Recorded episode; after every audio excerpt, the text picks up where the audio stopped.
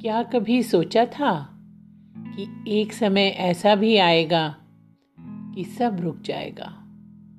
घर की चार दीवारियाँ होंगी और घर के चार लोग। आओ, इसे मज़ेदार बनाएँ। कुछ कहानियाँ तुम्हें सुनाएँ, कुछ किस्से तुम्हारे बनाएँ।